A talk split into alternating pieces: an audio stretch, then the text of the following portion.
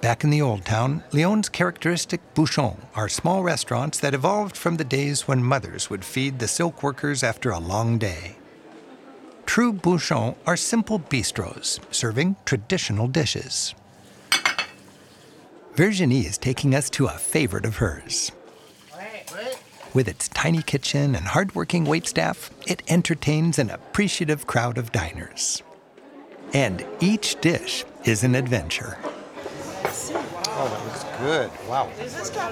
Oui, ici. Tell me about your salad. So I have a salade du soleil, and it has the foie gras, which the French love their foie gras. Okay. Some duck, because you get duck here, Right. duck there, and then a bit of salmon just to feel a bit healthier. I'm having one of my favorites, escargot. And twist to get it out. Full. And we have our little friend. Et voilà l'escargot.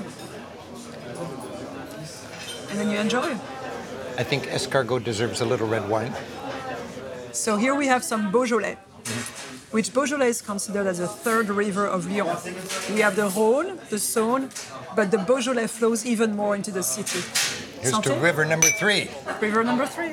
As I float downstream in the Beaujolais, our main dishes arrive, including duck, the traditional quenelle or fish dumplings, and for me, tripe. I was a little nervous to order tripe, but it's the local dish. You're being very brave, but it is a local dish. And I knew if I didn't like it, I could have some of yours. And you want some But I of mine? know because I like it. You like it? Very good. And I'm eating what we call the quenelle. And this is a fish dumpling. And this is another specialty of Lyon. I would never order quenelle anywhere else but in Lyon. It's clear why Lyon is the food capital of France.